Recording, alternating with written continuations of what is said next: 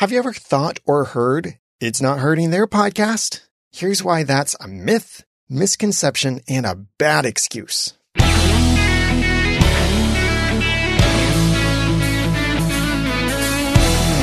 Thank you for joining me for the Audacity to podcast. I'm Daniel J. Lewis. I hear this excuse a lot in podcasting. Whether it's to defend or oppose, some podcasters seem to think that everything a successful podcaster does is directly contributing to their success and nothing is costing them profit. P-R-O-F-I-T, popularity, relationships, opportunities, fun, income, or tangibles.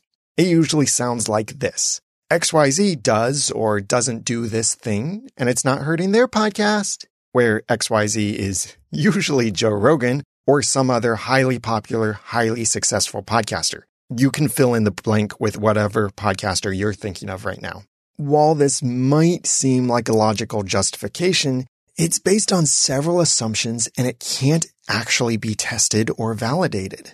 Unless we have a parallel universe for split testing, like in Amazon's The Peripheral, or unless we have a time machine, or unless we can interview every person everywhere with an honest and 100% response rate, or unless we're omniscient like God, we can't really know what is negatively affecting a successful podcast.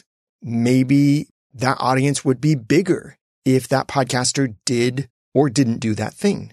Maybe their sponsorship or licensing payments would be more significant if they did or didn't do that thing. If that thing is actually negatively affecting their show, you can't actually know that.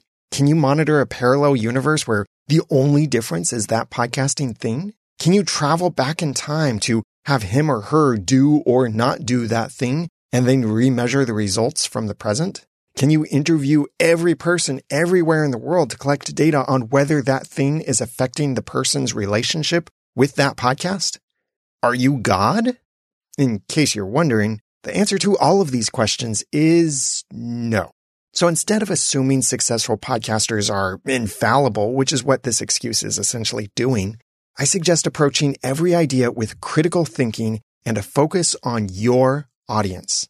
Even if something does contribute to someone else's success, it doesn't mean it will give you the same success. Think about how many on fire podcasts there have been that interviewed entrepreneurs. How many of those podcasters got anywhere near the success John Lee Dumas has?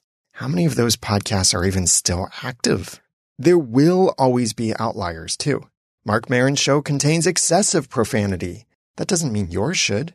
Dan Carlin's Hardcore History publishes completely inconsistently. That doesn't mean you should be inconsistent. No Agenda releases two three hour or longer episodes every week with multiple long donation segments. That doesn't mean you should do the same.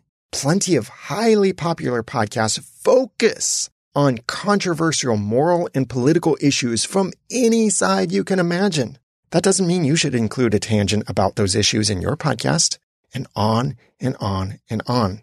Some of these podcasters found success despite some of the things they're doing or not doing, not because of those things. The key to successful podcasting is what works for you, your show, and your audience. And just like real love, I think your podcasting focus should be on serving your ideal audience more than serving yourself or anyone else.